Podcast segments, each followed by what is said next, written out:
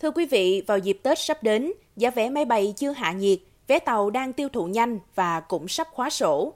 Đây liệu sẽ là cơ hội để bến xe miền Đông mới bứt tốc, thu hút hành khách trong dịp Tết Nguyên đán sắp tới? Podcast Báo Tuổi Trẻ trân trọng giới thiệu những trải nghiệm và góc nhìn của bạn đọc Trần Vinh. Mời quý vị cùng lắng nghe.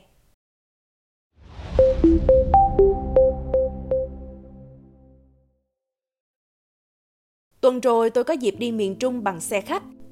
Xuất phát và lúc khứ hồi cũng đều tại bến xe miền Đông mới. Thật không khỏi chạnh lòng khi có một số thời điểm hành khách ngồi ở phòng chờ thưa thớt, dường như ít hơn số lượng nhân viên làm việc tại đây. Chiếm đa số trong những xe khách đậu tại bến xe này là công ty Phương Trang.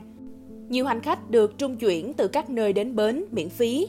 Không hiểu hàng trăm chiếc xe của những nhà xe khác tỏa đi hàng chục tỉnh thành tàn hình ở đâu, trong khi lượng hành khách có nhu cầu đi lại mỗi ngày vẫn không giảm. Hành khách không vào bến, vậy họ lên xe ở bến trạm nào? Việc siết quản lý xe dù bến cóc ở thành phố Hồ Chí Minh chưa có hồi kết. Xe vẫn nhẫn nhơ trước khách ngoài các bến xe và hành khách chọn sự thuận lợi hơn. Nhìn đội quân xe buýt đậu tại bến xe miền Đông mới càng thấy tiếc hơn bởi ngành vận tải khách công cộng đã chăm sóc thật chu đáo. Hầu như người dân xuất phát từ quận, huyện nào cũng có tuyến xe buýt trực chỉ hoặc đi qua bến xe miền Đông mới. Đi xe gắn máy đến gửi trong bến xe miền Đông mới cũng là giải pháp hợp lý Tôi gửi xe tay ga tại đây từ sáng đến tối, cước phí 4.000 đồng, mức giá phải chăng? Cơ quan quản lý cần chủ động lập phương án hình thành đội ngũ xe trung chuyển, tương tự một số hãng xe đang áp dụng.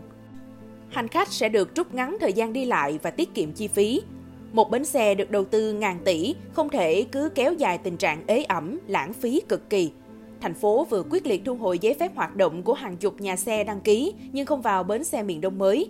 Động thái này rất đáng hoan nghênh Cần hơn nữa chính là giám sát để những chiếc xe đang bị cấm vận không thể lén lút hoạt động. Theo ông Nguyễn Lâm Hải, Phó Giám đốc Bến xe miền Đông mới, hiện tình hình hoạt động ở bến mới vẫn còn gặp nhiều khó khăn.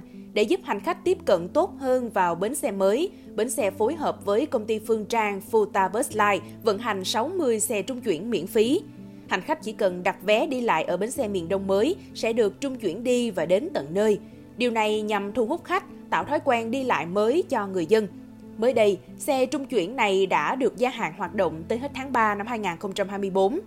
Theo kế hoạch phục vụ Tết Nguyên đán 2024, thời gian cao điểm 10 ngày trước Tết và 10 ngày sau Tết, dự kiến có 106.800 lượt khách thông qua bến, tăng khoảng 20% so với cùng kỳ năm ngoái.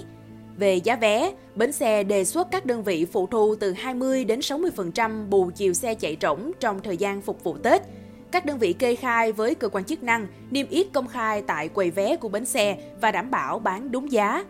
Đến nay, nhiều tuyến cao tốc kết nối từ thành phố Hồ Chí Minh về các tỉnh đã thông, việc di chuyển ô tô khách rất thuận tiện. Bến xe mới dự đoán Tết này, các tuyến từ thành phố Hồ Chí Minh về miền Trung, Đà Lạt, Hà Nội sẽ tăng cao. Bến xe đã làm việc với một số nhà xe hợp đồng bên ngoài để đưa xe vào bến phục vụ đi về các tỉnh này. Cảm ơn quý tín giả đã lắng nghe số podcast này.